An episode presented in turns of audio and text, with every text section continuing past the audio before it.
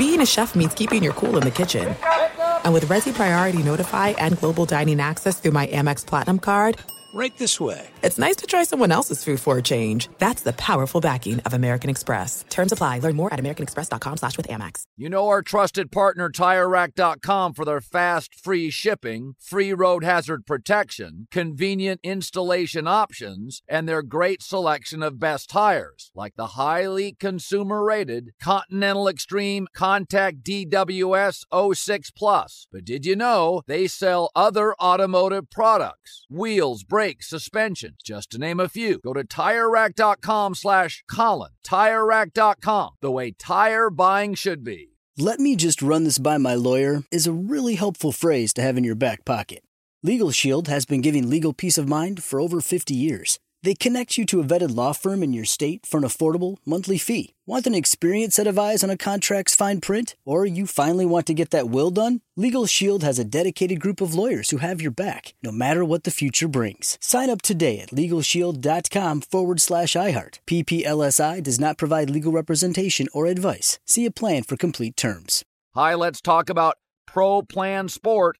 Pro Plan Sport is advanced nutrition made to fuel strength and stamina in active dogs like yours. So, wherever your next journey together takes you, start it off right with the high performance fuel your dog needs to keep pushing you every step of the way. Pro Plan Sport. Learn more at ProPlansport.com. The volume. Colin Cowherd podcast brought to you by FanDuel. It's never been easier to play fantasy on FanDuel. Whether you love basketball, golf, soccer, or any fantasy sport, there is a contest for every fan. FanDuel, more ways to win.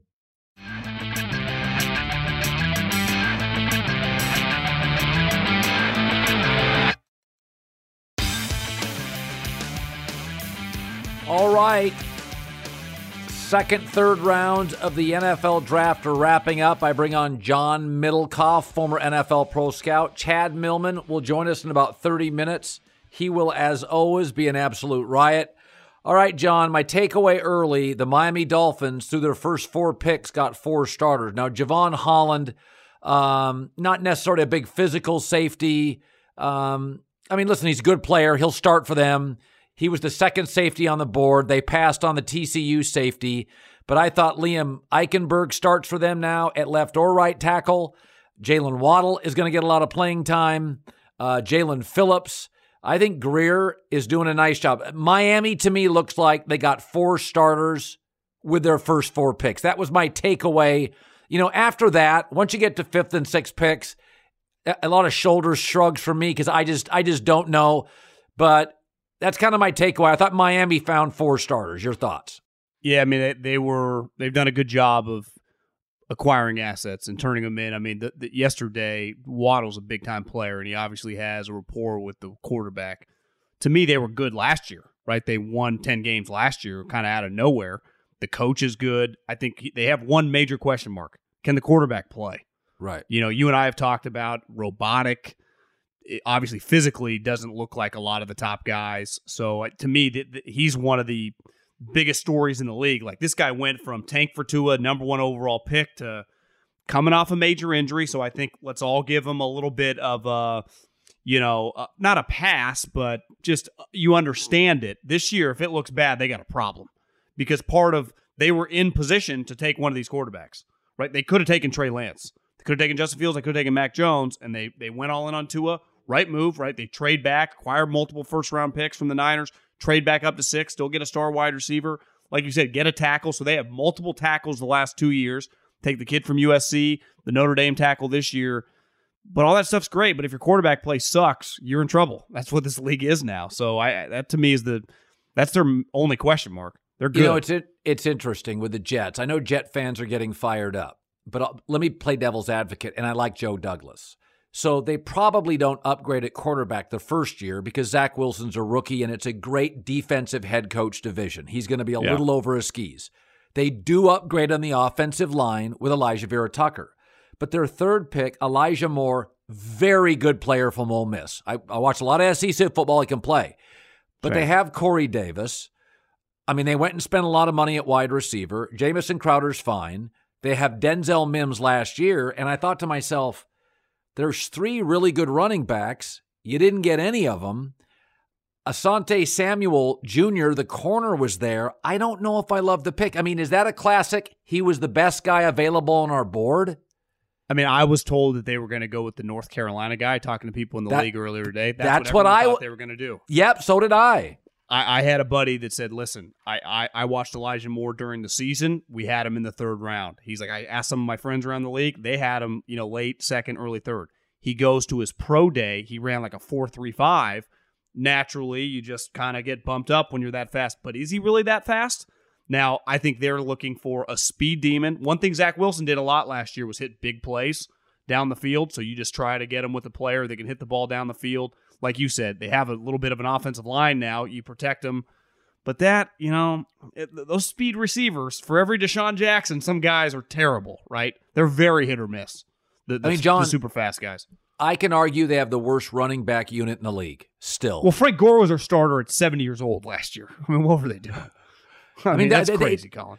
And it's really to me it's really a three running back draft I, I just it was a two corner draft everything after that you're talking about injuries length issues i, I don't know I I, I, I do think sometimes, Colin, you can have a philosophy internally that you just believe we don't draft running backs this high, and you just kind of stick to it.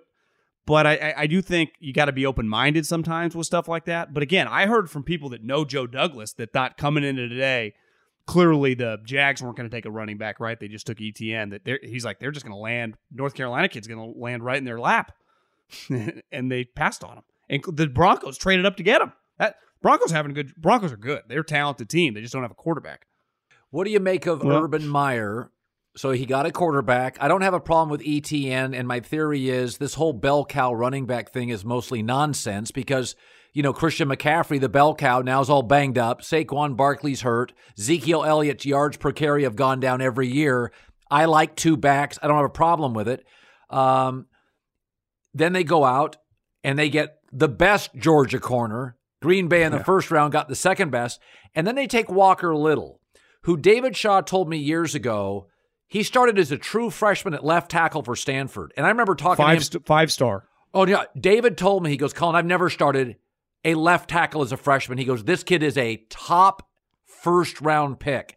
It's interesting. I, I almost wonder if Urban really trusts David Shaw because you got to trust him a little bit. He was an opt out and he got hurt. Your thoughts on Urban's last couple days? Well, I think I think he's a good example. I mean, obviously, I think Trevor's just an excellent player, and ETN, who's you know who doesn't like Travis Etienne.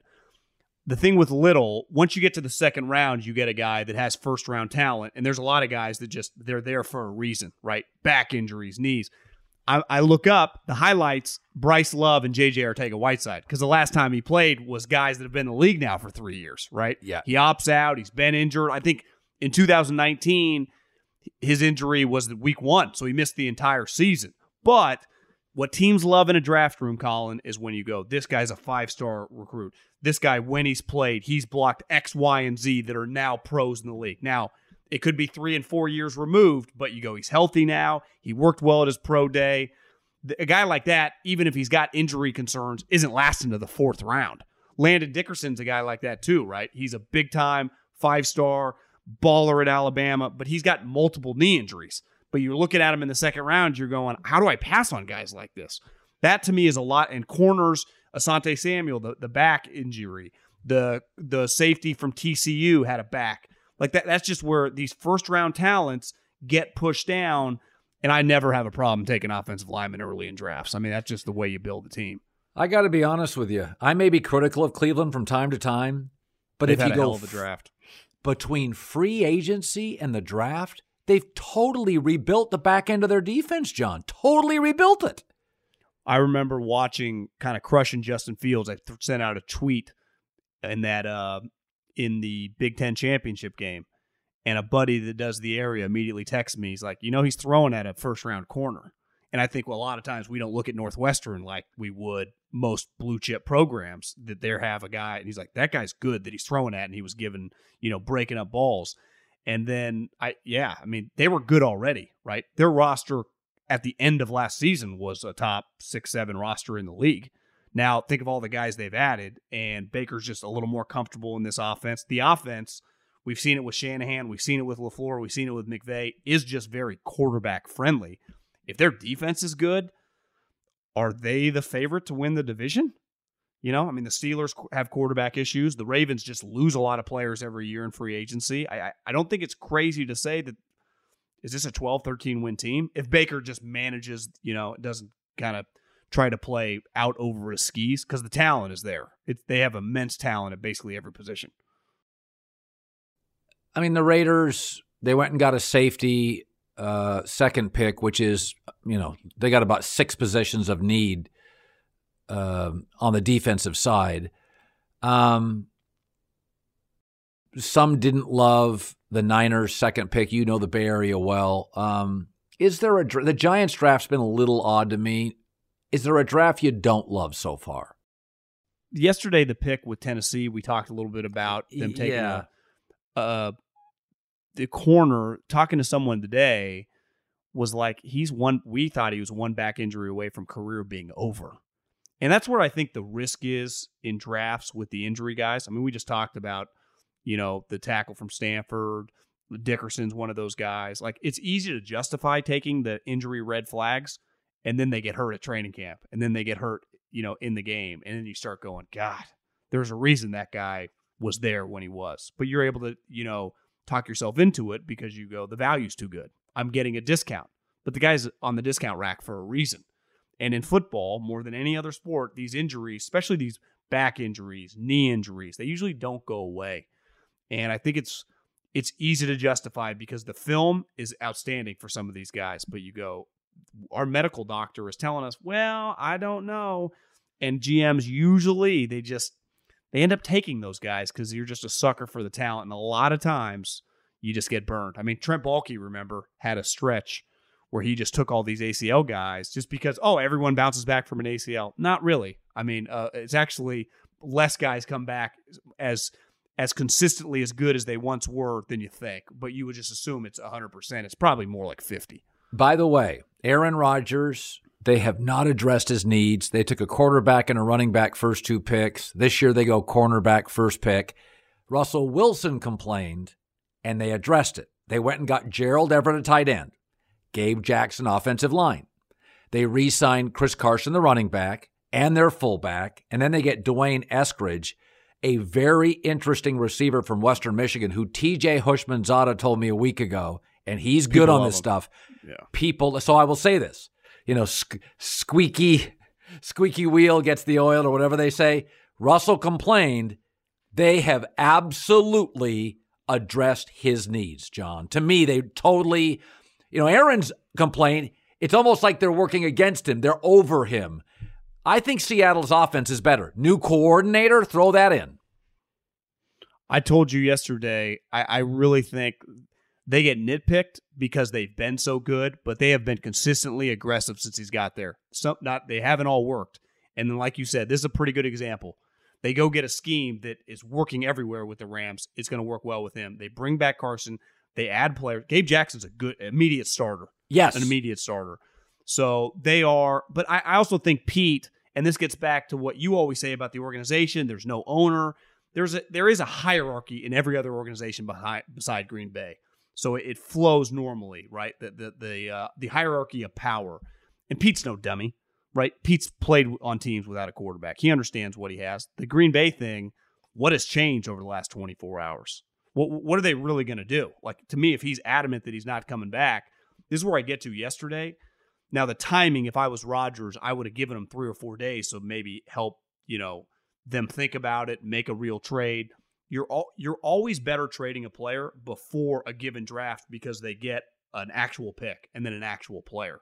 No Packer fan wants to go, well, the Raiders just gave us three first rounders and Derek Carr. Well, we don't have Aaron Rodgers anymore and we don't have any of those picks till the future.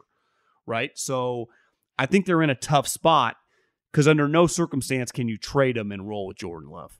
Because if Jordan Love is bad, and we saw last year he couldn't win the backup job, those guys will. I mean, their, their careers would be over in two or three years, right? I mean, Gutekunst would never be a GM again, and obviously LaFleur's career would be done.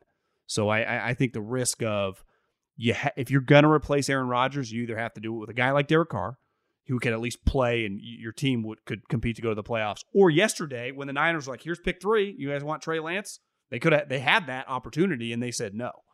Now I think they're kind of like, what's Denver going to offer them? They don't have a quarterback to trade them.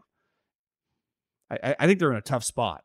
And Rodgers put them in, did it on purpose, right? Well, I, t- I talked to Thomas Dimitroff uh, today. This will air Saturday morning because um, we're watching rounds two and three.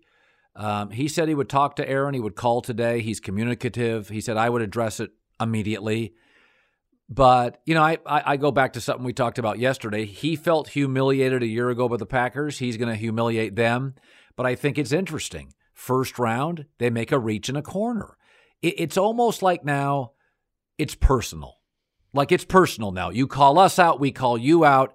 You know, again, Seattle at least sometimes, you know, Kevin Durant's a little needy.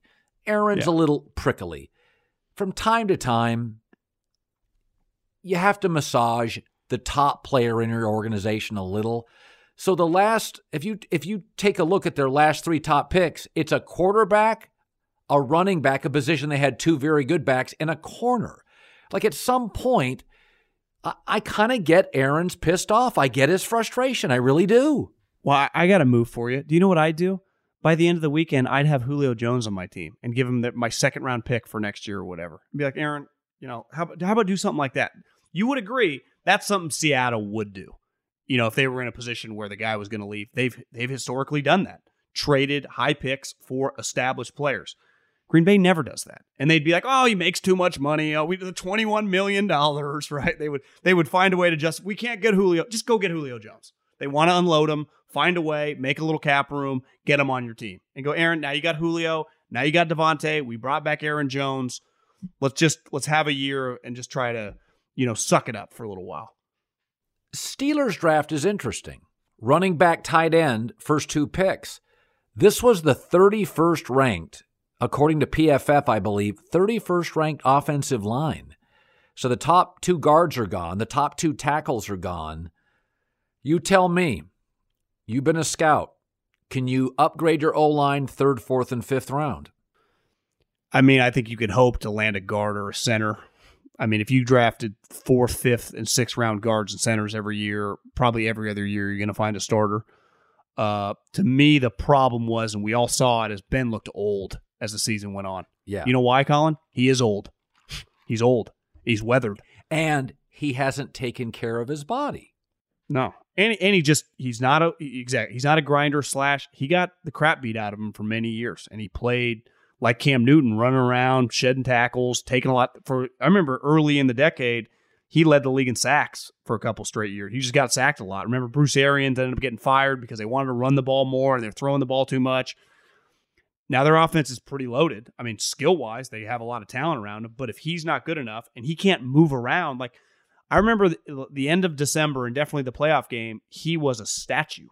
He looked like Eli Manning. He could not move or Philip Rivers. And he used to give you, he never ran like a Michael Vick or a Lamar Jackson, but he gave you mobility. That mobility's gone. He's just, he's a true pocket quarterback, which was never in the peak of his powers when he was a Pro Bowl. Never his thing. Maker. Yes. No. So I, you're asking him to play something a, a, way in which he never excelled at, and clearly is not as comfortable doing. And like you said, the offensive line's not any good. So even if you guys got flying down the down the sideline, well, if he has no time, I think it's going to be hard for them. I mean, their their culture, their talent, their coach, they they'll be competitive, but I'd say they're pretty clearly the third team in that hierarchy in that division right now. Yeah, it's um now the Browns, they got to do it over and over, but I do think Stefanski's pretty high level guy. The GM, like you said, is good. Do your do your people like Stefanski? They love him. I mean, they think he is so sharp. Uh, they're a big fan. You know, he's like a less when I worked with the Eagles, his dad was the president of the Sixers, and the, the family was just well respected. I didn't know that much about him till probably the last four or five years, but I have a couple buddies that have known him for a while, and they loved him. Now, I didn't. They didn't think necessarily he's going to be some star head coach, but they're like, he's a good coach. He's really smart, and clearly, he just. I think the key with any young coach, in my experience, is just being comfortable in your own skin. If you're an asshole, be an asshole. If you're a nice guy like Matt Nagy, he's an uplifter. Be an uplifter. Be who you are. Kyle Shanahan, little edgy. Sean McVay, more happy. Just just be true to yourself, and guys will respect it. And I think he, you know, for an Ivy League guy that kind of took time, I think he's just very comfortable in his own skin. And I think part of that, Colin, is recently we're so quick to like make a guy a head coach. This guy was an assistant coach for a long period of time. So you just get comfortable in your own skin. You get to learn your strengths, your weaknesses. Arthur Smith's a good example. Long-time assistant coach. Really get to develop your football philosophy. You get to work for a lot of different head coaches. Now we love like the guy's been a coordinator for a year, make him a head coach. It's like, well, that's going to fail more often than not. Back in the day, it, Bill Walsh didn't become a head coach till he was like six, you know, 55 years old, 48. You know, now it's like every guy in their 30s, they got to be a head coach.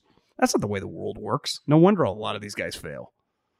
Well, it's really interesting. So the Packers could have gone yesterday for an edge rusher, Joe Tryon, um, Greg Rousseau from Miami. They didn't. They went and got a corner. So the Bills and Tampa Bay got edge rushers. So in the second round, you're like, will Green Bay go get an edge rusher um, or like another receiver? And so the first pick's a corner, second best corner on Georgia. And then their second pick's a center from Ohio State, where they just let their Pro Bowl center go. So again, if I'm Aaron Rodgers and I'm looking at that, you're not elevating me. We'll be worse at center. You took a reach at corner. Again, I I I just look at the Green Bay situation as not fixable. I think at some point, I don't know if you can trade you know, if you trade him, is it after June 1st you can split the cap up? Yeah, it's like you save $17 million, I read. Let's be honest. To me, the Raiders make the most sense because they have a quarterback to give them they could be they could be competitive with. Okay. And Davante and Davante Adams and Derek are good friends and played together in college. So there's Okay. a rapport there immediately. Okay, so okay, that's interesting. So we get Derek Carr. What else do we get for that? Well, I think you just go, well, Derek's worth the first round pick. Because if we just would have put Derek on the market in March, the Bears would have given us pick 20. The the Washington football team would have given us their. But you got to get something else. You got to get something else. Yeah, you, to me, Derek Carr and two first rounders. I mean, that's essentially three oh, Well, first hell- rounders, but one of them's a quarterback. Is that I enough? mean, let's be honest. The Raiders can't get the first round picks right anyway. Give them away. No. I mean, let's face it, everyone's laughing at their first round pick this year. I mean, it's kind of universally people think they screwed that one up. Dude, I, one thing I think the problem with the Raiders is, and I it's I mean it's a Gruden run operation. It's not hard to trade up. If you have pick 10 and I'm at 18 or 15, I can offer you get to a number where you're always going to trade back. Anyone can trade up. It's harder to trade back. That takes some wheeling and dealing. That takes some foresight. That takes coming into the draft knowing that you might want to trade back. The Raiders are always just content with not understanding the value and just being like, oh, we'll take him here. Well, you could have got that guy 20 picks later. So even if you could trade back 10 spots and take the same guy, you can acquire an extra pick. They never do that because Gruden's just like, oh, get my guy. Well, that's the the there's two separate parts of the draft. There's obviously acquiring the players, but there's what you pay for the players. It's it's a marketplace, and you want to pay the right price for every guy, and that's they they, they really struggle with that. They they really do. I don't I don't know if it's Gruden, if it's Mayock. I, it's just it's it's been bizarre for a couple years now. And and they do have some talent on their roster. I mean, they have they uh, give Gruden credit. He's made Carr much more functional. They, I mean, they have stuff there, but their drafting is just little head scratching because they can't. Like yesterday, Howie wants DeVonta Smith. Immediately does a deal with Jerry, skips the Giants. Like he, people can wheel and deal. They just they always get stuck. It's like they they never whether they don't communicate well with other teams, whether they stay in their bubble. I I, I can't quite explain it, but it's pretty clear that they have issues with uh with moving around. All right, folks. Chad Millman's around the corner. John Middlekauff. We just give you a taste. 30 minutes, that's it. These little instant reaction things. Uh, the second, uh, we're into the third round now. John, it's great seeing you. Always appreciate it, buddy. Good, good insight as always. Have a great weekend, Colin. You too. All right, football fans, the 2021 draft around the corner. FanDuel is hosting something cool a free $20,000 mock draft contest. Put on your GM hat. It's fun. Predict just the top 10 picks in the draft, and you have a chance to share 20,000 bucks in prizes. Easy to play. Just make your draft picks, get points for every pick you get right. The person with the most points wins the top prize. And don't worry, if you only nail a few, you could still walk away with a piece of it. Best part of the contest 100% free to enter. Just download the FanDuel Fantasy app, click on the free to play button, then lock in your picks for the 2021 draft. Follow the action live on draft night. Easy peasy. Age and eligibility restrictions apply. MTV's official Challenge podcast is back for another season. And guess what? So are we. Just in case you forgot, I'm Tori Deal. I'm a six time finalist and a challenge champion. And I'm Aneesa Ferreira, and I've been gracing your screens for the last two decades. I am a veteran challenger and challenge all star. And speaking of all stars, All Stars 4 is finally here. I'm going to be honest, I literally thought this day was never going to come. Well, the challenge gods have answered our prayers, and we're going to be right here along with you fans covering every episode on the podcast. And this season takes it to a whole new level.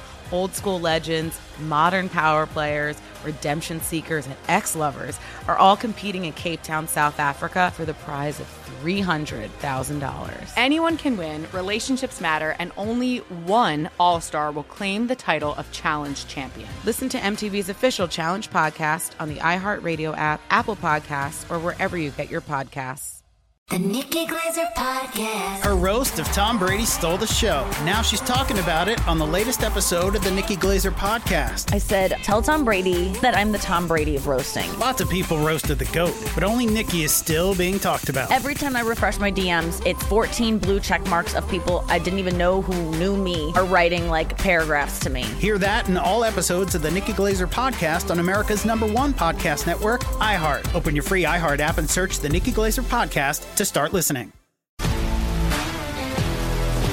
If you love sports and true crime, then there's a new podcast from executive producer Dan Patrick and hosted by me, Jay Harris, that you won't want to miss. Playing Dirty Sports Scandals. Each week, I'm squeezing the juiciest details from some of the biggest sports scandals ever. I'm talking Marcus Dixon, Olympic gymnastics, Cain Velasquez, salacious Super Bowl level scandals. Join me on the dark side of sports by listening to Playing Dirty Sports Scandals on the iHeartRadio app, Apple Podcasts, or wherever you get your podcasts. What's up, everybody? This is Stephen A. Smith.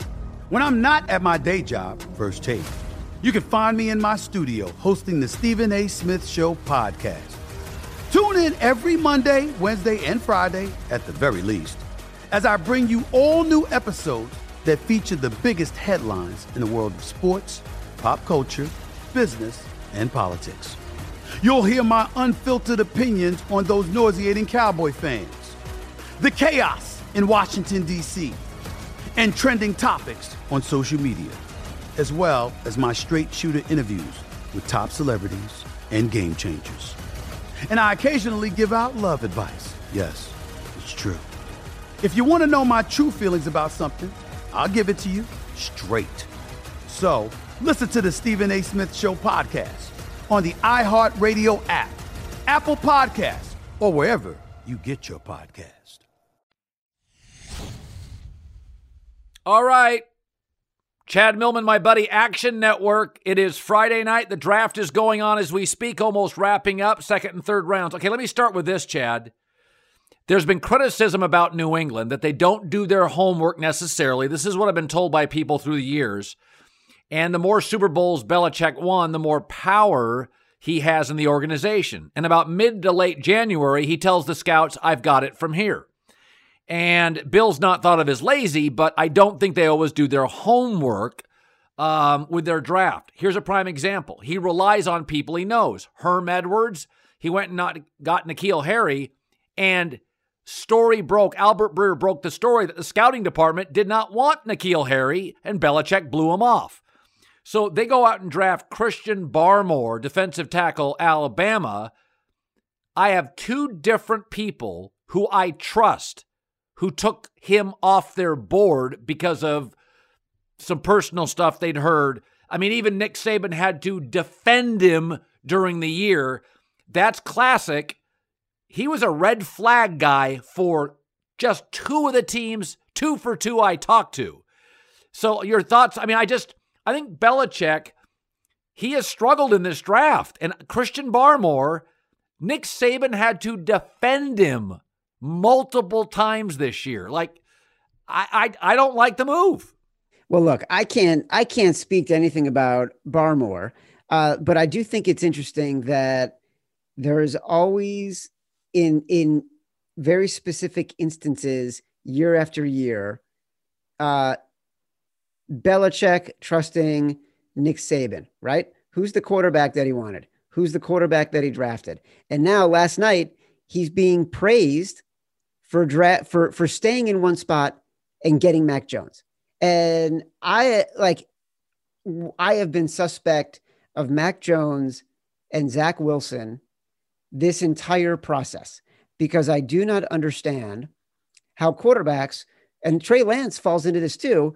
I do not understand how quarterbacks who perform for one year with in Mac Jones' case, obviously they are head and shoulders more talented than everybody. But Zach Wilson, who is playing against a supreme offensive line against terrible competition, he does it for one year and a few games, and all of a sudden he's a world beater. And it makes no sense to me why any quarterback, and I'm sort of veered from your question, but it, to me, it speaks to a larger issue of the lack of science in scouting. And these coaches, these scouts who fall in love with what they believe to be talent. It's like that great scene in Moneyball where they're all sitting around a table. The ball sounds great when he comes off his bat. His girlfriend's ugly. He's got no confidence. Like they they are they are basing these decisions on things like just look at the film. Look at the film. Justin Fields played against top level competition for multiple years and was consistent throughout his career. Trevor Lawrence, same thing. Why are you not drafting the guys who prove it on the field? Don't give me he doesn't weigh enough. Don't give me his hips aren't good. It's like they try to outguess themselves so they can be the smartest guy in the room and make the pick that is going to make them seem like a genius instead of grabbing the gold that is right in front of them. Well, I mean, Jordan Love had one great year, he gets drafted. Zach Wilson had one great year and gets drafted. I mean, if you go to high school and college, Justin Fields was dominant for like a five year stretch. So I agree with you. So, okay, Trey Lance, and I think it was the right pick, goes to the San Francisco 49ers. You have a story, I'm told. Right. Here's a great story. So, yesterday, uh, late morning, it's Thursday before the draft. I'm uh, getting ready to record my podcast, The Favorites, which you can listen to on the Volume Network. And uh, my co host on the podcast is a guy named Simon Hunter, who is a professional bettor. This is what he does for a living. The podcast for him is like, you know, a fun little thing. And he gets to tell stories and talk about games and sound like a genius because he, you know, wins us money.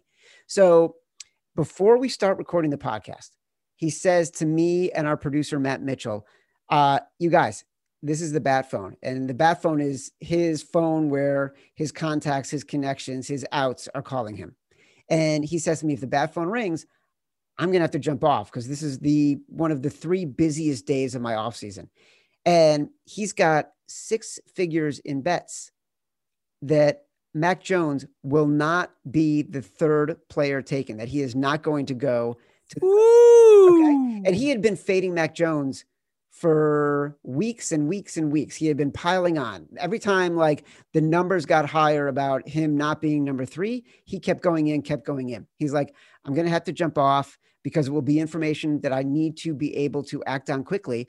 And so and and he's like, I'm sick to my stomach.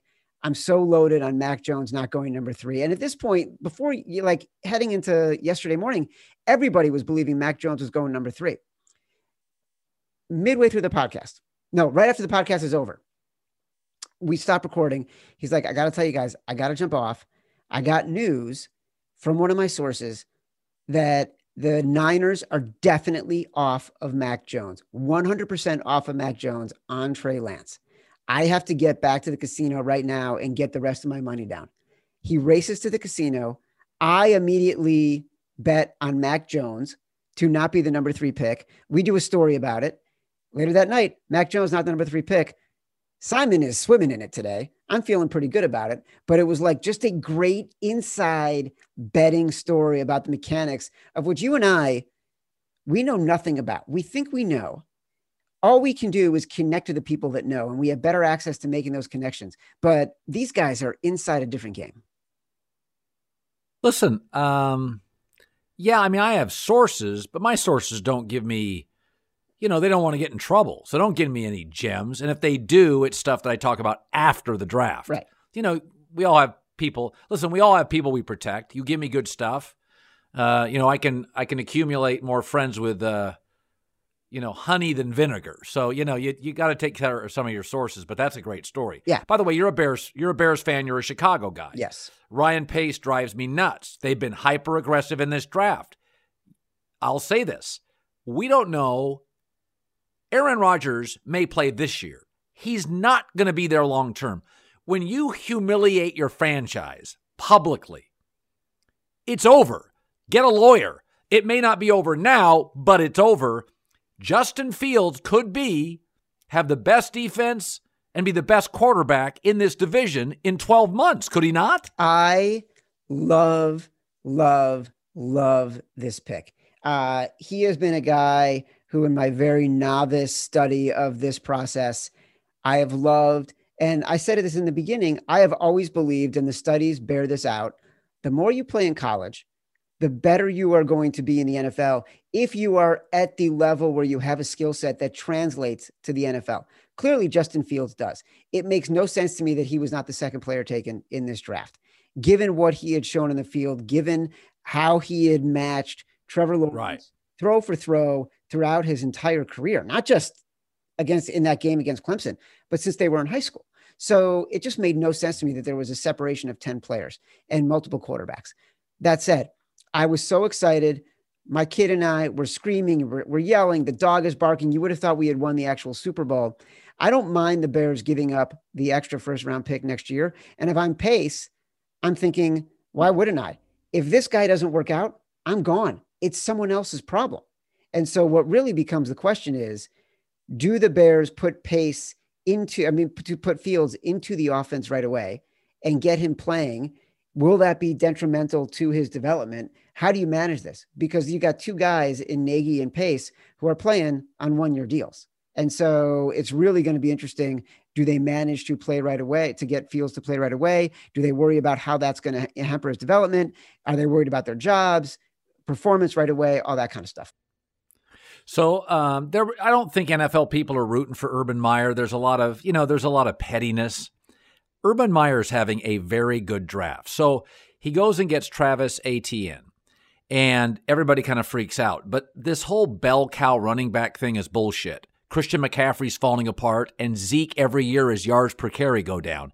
You need two running backs. This is not like this is not college football. You need two. There's a reason Nick Saban dr- recruits three, four to five star running backs a year. It's like hard. So he gets Travis Etienne, they have two good backs. He gets tra- then he goes and gets Tyson Campbell, the better corner for Georgia. The Packers drafted late in the first round, the second best corner for Georgia. He gets the best corner. Then he goes out and gets, and it's a great story. He gets Walker Little, a left tackle for Stanford. So Walker Little had an injury early and opted out. So people haven't seen much of him. So two years ago, I talked to David Shaw. I think it was off the air. It may have been on. It was off the air. And I said, um, Who's your favorite recruit? And he goes, We got this kid, Walker Little from Houston. He's going to start as a freshman at Stanford at left tackle. And he's like, Yeah. Yeah. He goes, This guy is a first round guy. He got injured and then he opted out. It may be the steal of the draft. But he told me at the time when he saw him, he goes, He's a top 10, top five NFL pick. He told me this like two years ago. He's like, This kid is so good. So I don't think anybody's rooting for Urban Meyer, but I'm going to throw this at you. Tennessee looks worse. It's a weird division. Houston's a disaster. We think Carson Wentz works. If I told you Jacksonville ends up going like uh, 9 and 8, 10 and 6.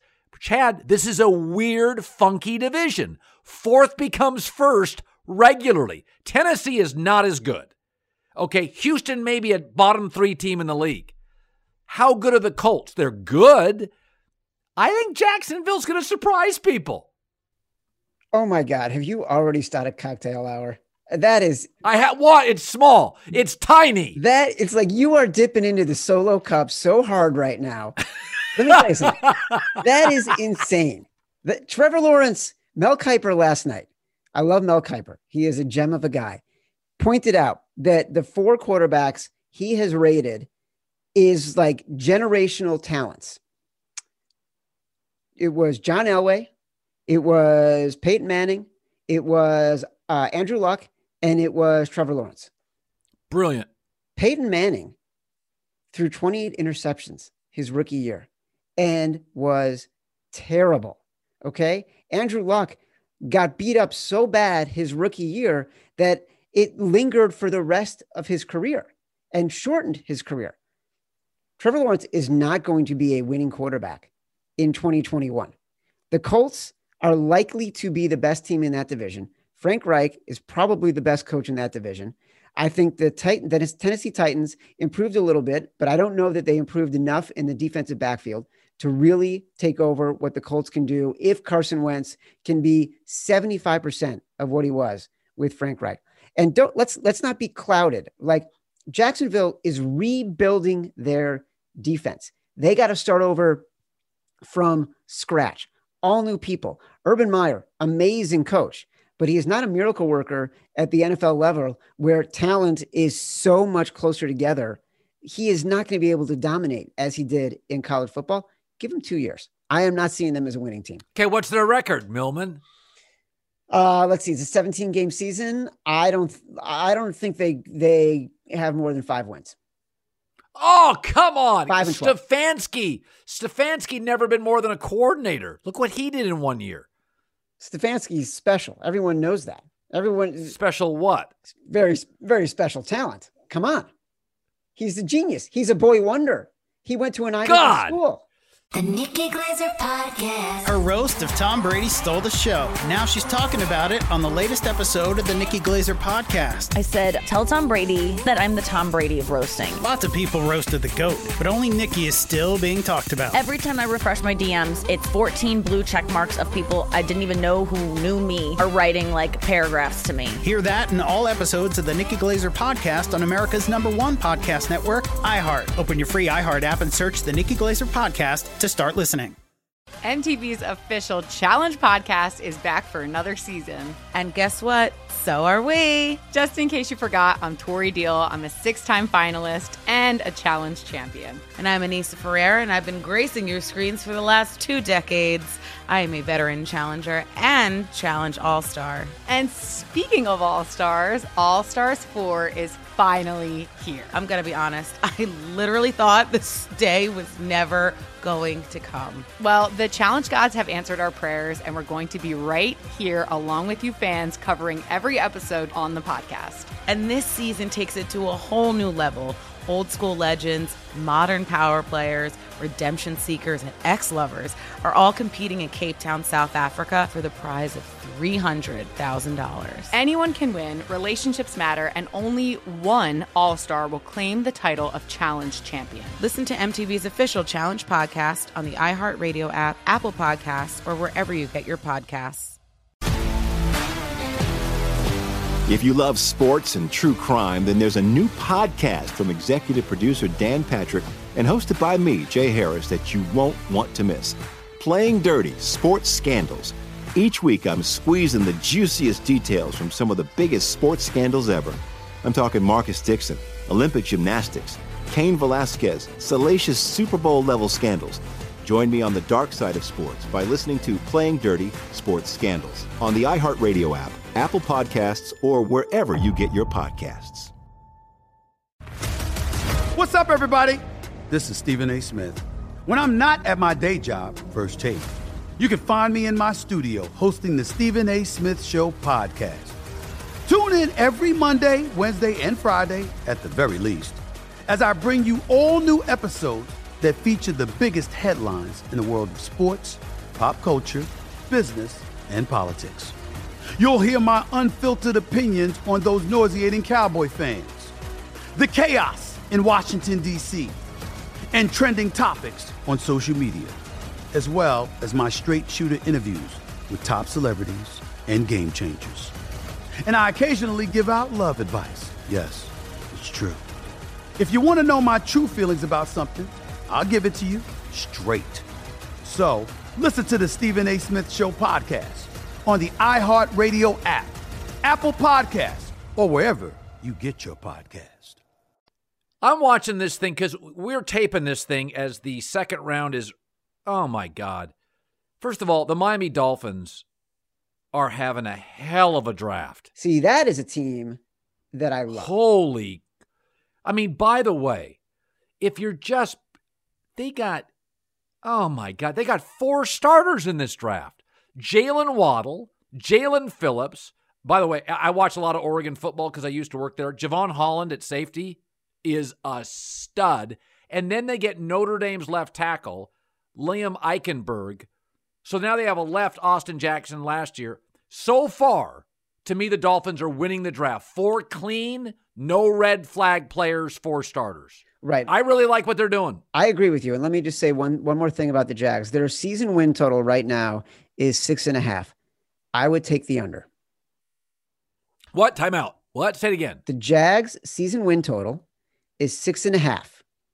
And I would take. I'm taking the over. All right. That's my bet of the day. Well, you and I got a little wager going. Is this your bank account? Because I feel bad stealing money from you. I'm okay with it. As long as it's a little, you know, you got a lot more money than I do. You can take a little bit, a little taste. Six and a half. It's going to be the Jags under. I promise you. This is seven. I'm, oh my God. I feel, honestly, I feel bad to be your friend. Seven in 10. You will not take that? No. The Jags the are not. division's. Listen, the, their defense is dreadful. It doesn't matter how good Trevor Lawrence is. And I'm not going to get that excited that they drafted a safety who might make their defense better. A rookie safety who needs to do what? Is he going to quarterback the back of the field? Is he going to cover everybody? He's going to be confused for eight weeks of the season. He's not a miracle worker, Urban Meyer. He's just getting players that we think we might like. That's it so far. By the way, so Tom Telesco's my buddy. He's very patient in the draft. So he gets Rashawn Slater to fall to him. They, they wanted a left tackle and a corner. And now in the second round, he gets Asante Samuel Jr. to fall to him, arguably the third best corner.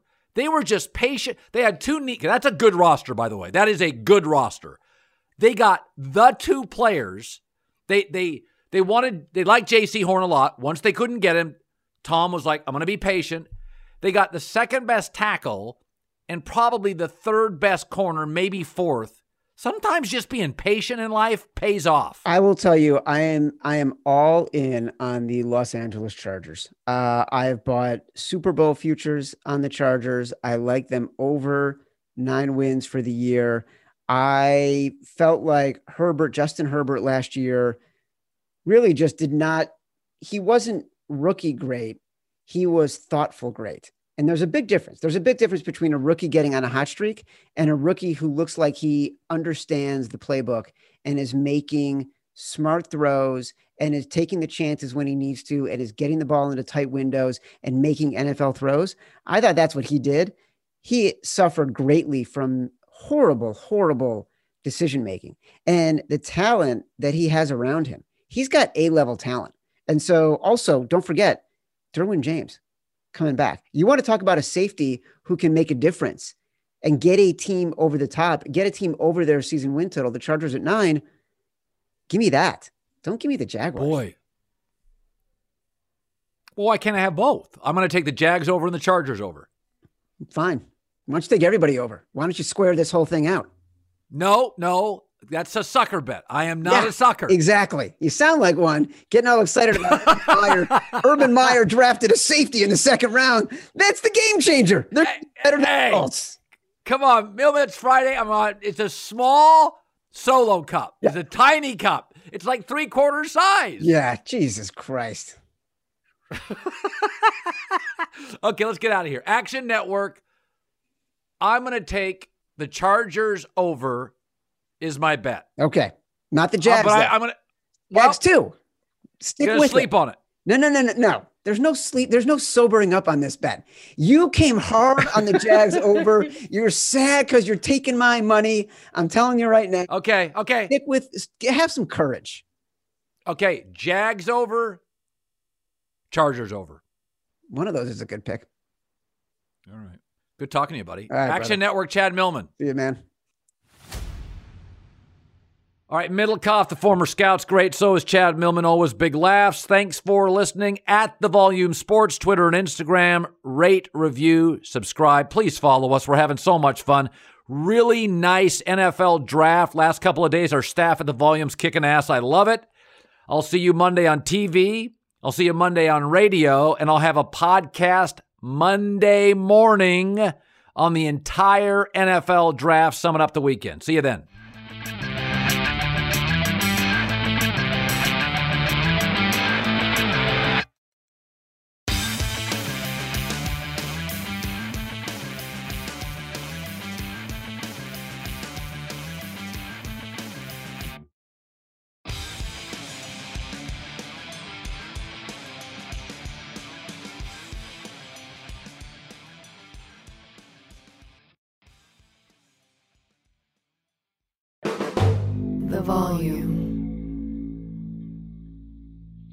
MTV's official Challenge podcast is back for another season. And so are we. I'm Tori Deal. And I'm Aneesa Ferreira. The wait is over, guys. All Stars 4 is finally here. And this season takes it to a whole new level. Old school legends, modern power players, and ex lovers are all competing in Cape Town, South Africa for the prize of $300,000. And we're going to be right here along with you fans, covering every episode on the podcast. Listen to MTV's official Challenge podcast on the iHeartRadio app, Apple Podcasts, or wherever you get your podcasts. The Nikki Glazer Podcast. Her roast of Tom Brady stole the show. Now she's talking about it on the latest episode of the Nikki Glazer Podcast. I said, tell Tom Brady that I'm the Tom Brady of roasting. Lots of people roasted the GOAT, but only Nikki is still being talked about. Every time I refresh my DMs, it's 14 blue check marks of people I didn't even know who knew me are writing like paragraphs to me. Hear that in all episodes of the Nikki Glazer Podcast on America's number one podcast network, iHeart. Open your free iHeart app and search the Nikki Glazer Podcast to start listening. If you love sports and true crime, then there's a new podcast from executive producer Dan Patrick and hosted by me, Jay Harris, that you won't want to miss. Playing Dirty Sports Scandals. Each week, I'm squeezing the juiciest details from some of the biggest sports scandals ever. I'm talking Marcus Dixon, Olympic gymnastics, Cain Velasquez, salacious Super Bowl level scandals. Join me on the dark side of sports by listening to Playing Dirty Sports Scandals on the iHeartRadio app, Apple Podcasts, or wherever you get your podcasts.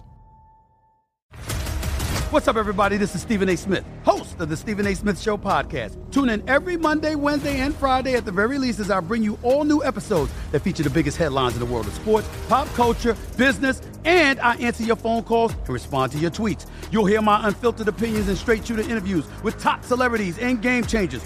All that and more. So listen to the Stephen A. Smith Show podcast on the iHeartRadio app, Apple Podcast, or wherever you get your podcast.